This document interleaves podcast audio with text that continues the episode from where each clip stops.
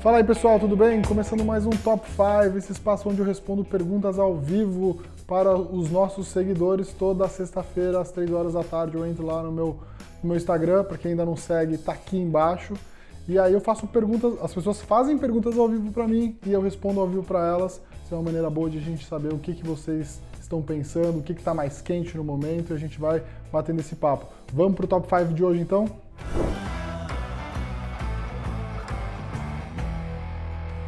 Olha daí! E aí? Ó, de surpresa, hein? De surpresa, hein?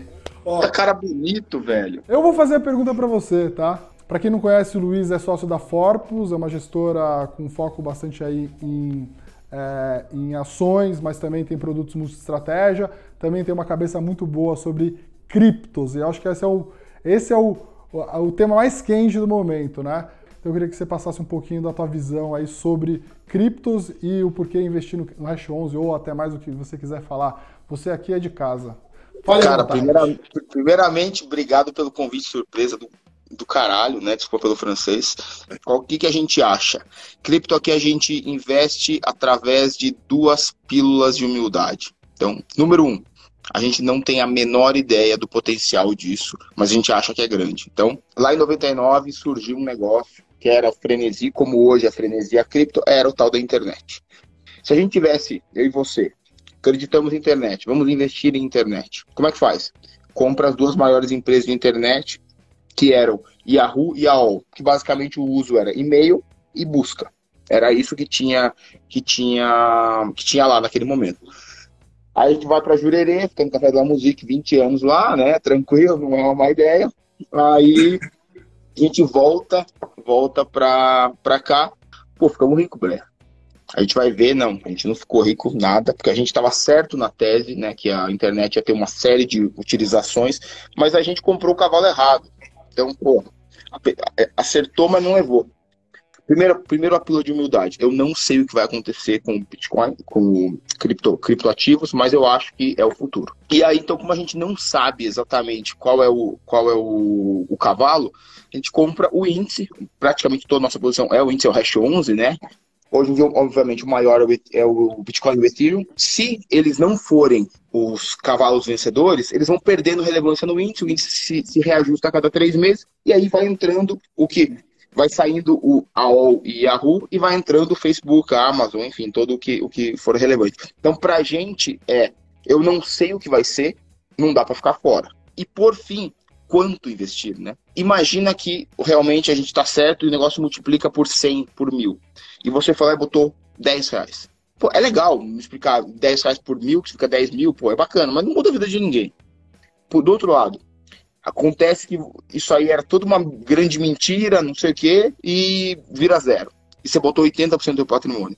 Você também vai ficar puto com você mesmo para sempre.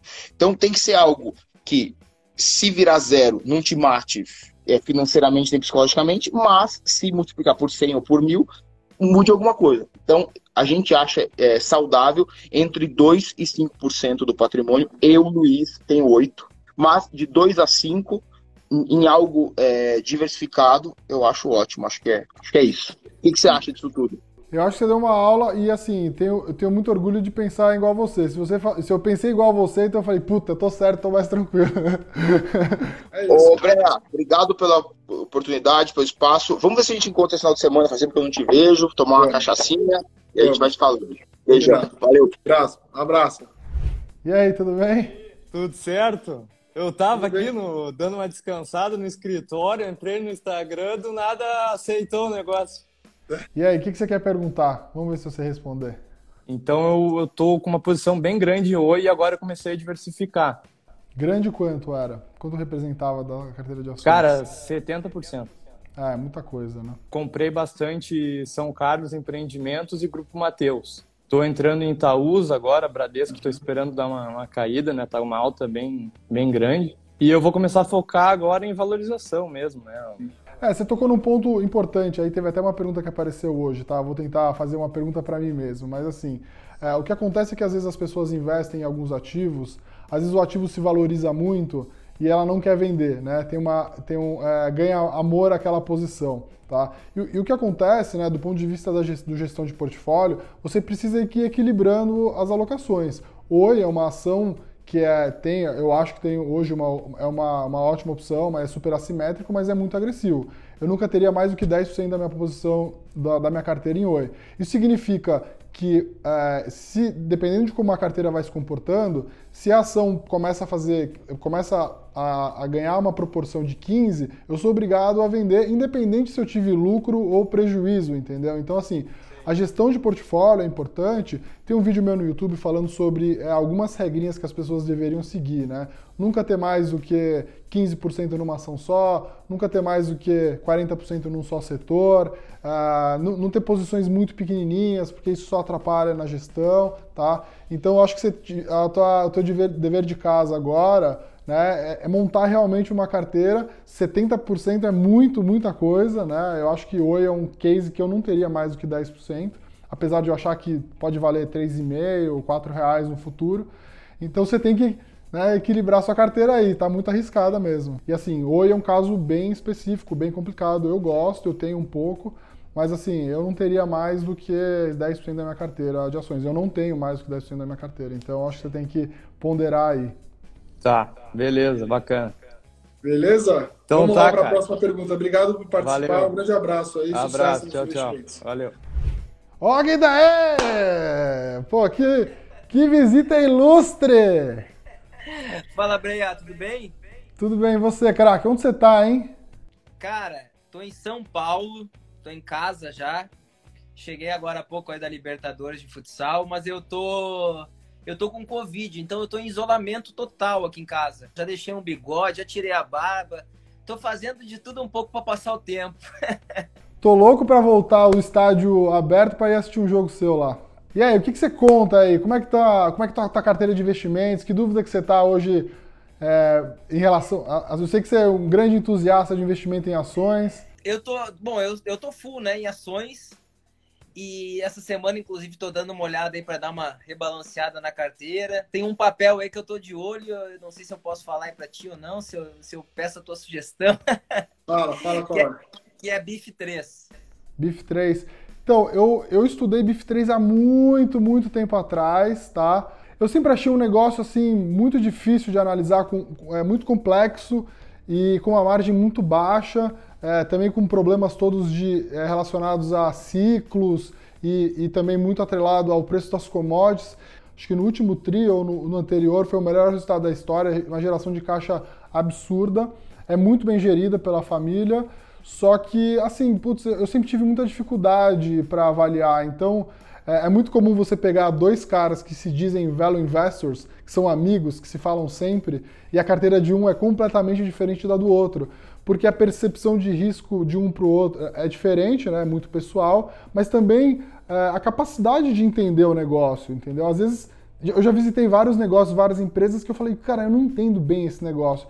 Eu acho que Minerva foi um, foi um desse. Acho que também tem um pouco, um pouco de preconceito do passado. Lá atrás era um setor bem, bem difícil. Acho que eles fizeram um trabalho incrível lá, é, toda a família. É, o Fernando ainda, que é o CEO, se eu não me engano. E, então, assim, hoje eu fico de fora, entendeu? Hoje eu não olho, não gosto, mas assim, acho que até vale a pena é, olhar. O Ricardo, meu sócio, acompanha bem, já falou algumas vezes aí é, abertamente, então acho que pode ser uma, uma ação interessante. O Fernando Luiz da Tropa, que está no Instagram, também gosta bastante, eu acho. Vale a pena também perguntar para ele. Pô, obrigado, Breia. Obrigado pelo espaço aí, pela, pela aula grátis. A gente precisa marcar uma pelada logo, mas antes, quando você estiver bom aí, saudável e tiver um, uma oportunidade de assistir um treino, um jogo, você me fala que eu vou com todo o prazer. Vou levar meu sobrinho que é corintiano maluco, comprar a camisa do Davis autografada. Beleza? Fechado, Brea. Obrigado, tá, cara? Grande abraço. Valeu, Valeu. bom final de semana aí. Tem um vídeo aqui em cima, pessoal, para quem quiser. Bife, é, Bife, JBS, Marfrig.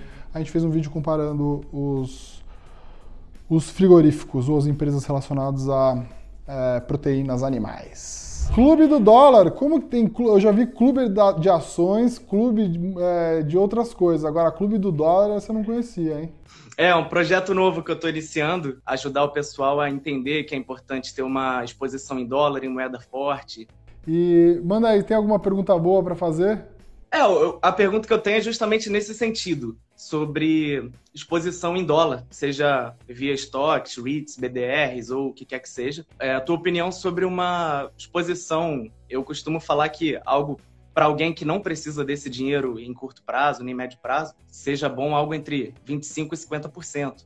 Então, queria saber a tua opinião de uma faixa. Eu tô com 20% hoje. É, eu acho que a, médio e longo prazo devo ir para 30%. Estou fazendo isso de maneira é, tenho, tenho, tenho como meta chegar a algo em torno de 30%, mas eu acho que se você quiser saber como é que vai ser o Brasil daqui a 10 anos, vê o que, que acontece nos Estados Unidos é, hoje. Né? E assim, vai vendo para trás também como é que foi. Esse mundo de corretora, de independente, isso já acontece lá há mais de 20 anos.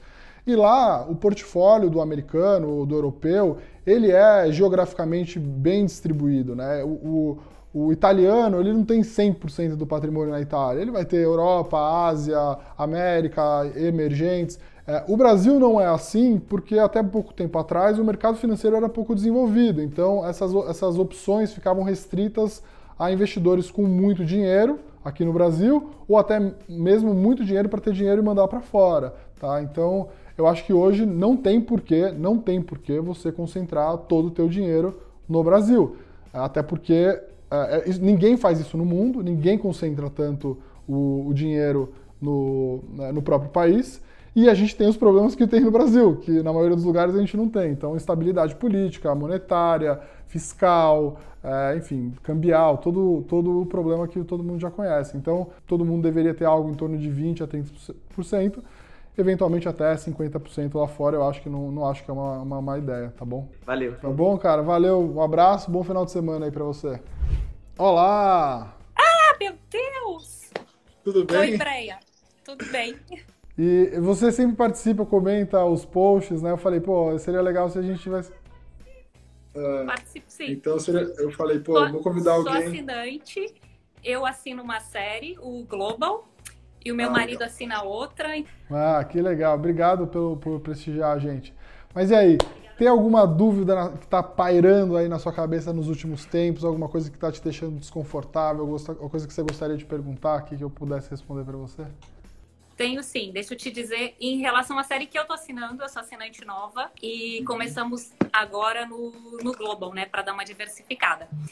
E a gente não tem a grana toda para começar né? Então, o que, que a gente fez? A gente começou com um valor menor e eu queria saber se, se pode ser assim. Eu vou aportando todo mês um pouquinho, o que, so, o que sobra esse mês eu transfiro para a Avenue e aí de lá compro alguma coisa que está na carteira, tentando Sim. manter as proporções.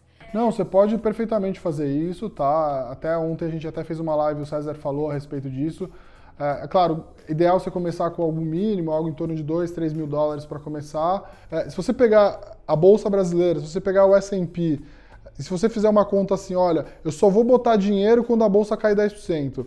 E, ou, e, e, assim, e uma outra alternativa, eu vou mandar dinheiro todos os meses. Ao longo de 10 anos ou 20 anos, a diferença é pequena, ou seja, as pessoas ficam tentando acertar o market timing, o melhor momento para mandar, Uh, tem, tem vários estudos que mostram que se você mandar todos os meses, é muito parecido com o que você tentar ficar acertando o melhor momento. Acumular dinheiro e mandar no melhor momento. Acumular dinheiro mandar no melhor momento. É muito difícil saber o melhor momento, né? Então, uh, eu acho que você está fazendo bem, começa com pouco. A gente fala de uma coisa aqui muito importante na Norte, que é confiança. Então, você está conhecendo o nosso trabalho, você está conhecendo o trabalho do César, é, é, você também está se conhecendo, porque é um novo mundo para você. Então, é sempre bom botar pouco, vai aumentando.